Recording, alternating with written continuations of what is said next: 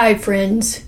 Today I want to talk about something that comes up, I think, with frequency when we try to act authentically without first really knowing who we are. And this is that moment where you're feeling strongly about something, and it doesn't have to be something negative, it could be an impassioned opinion or joy, even, or a moment of dazzling creativity. And in that moment, you think, oh my goodness, I've got to share this with the world, or this is really important to put out there, or, and here's something even more significant if I stay silent about this, I'm going to be compromising something that's true about me. Now, all of that could, in fact, be true. And speaking out or speaking up in that moment, and loudly and boldly, I have to say, could be the very thing that takes you to the next moment in a really strong way. Or it could be what leaves you with what I call an inauthenticity hangover. And it's sort of a takeoff on Brené Brown's work, amazing work with vulnerability hangover. When you really step forward to declare the truth of who you are, and then, of course, afterwards feel very vulnerable about having done that. This is different.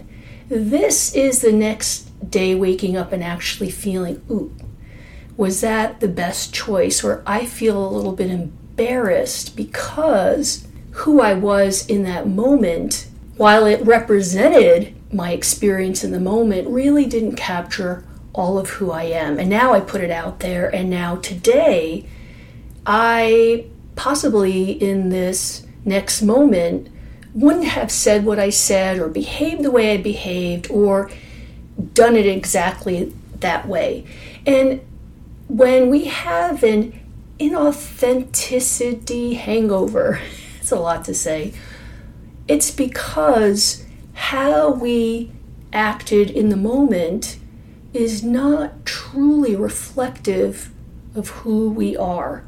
Maybe it captured a piece of who we are, but maybe a piece that is actually in conflict with a lot of other parts of who we are. So there's not clarity here.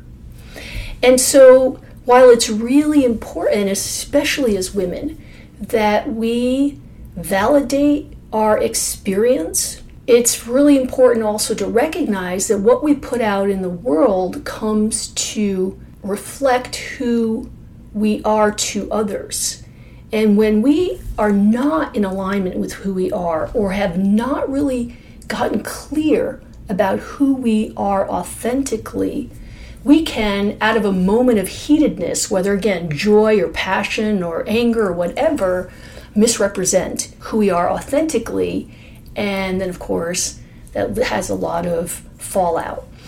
So, this brings us to the very heart of some of the work that we do on the path of active authenticity. And it really is separating out what is truly me and what is not.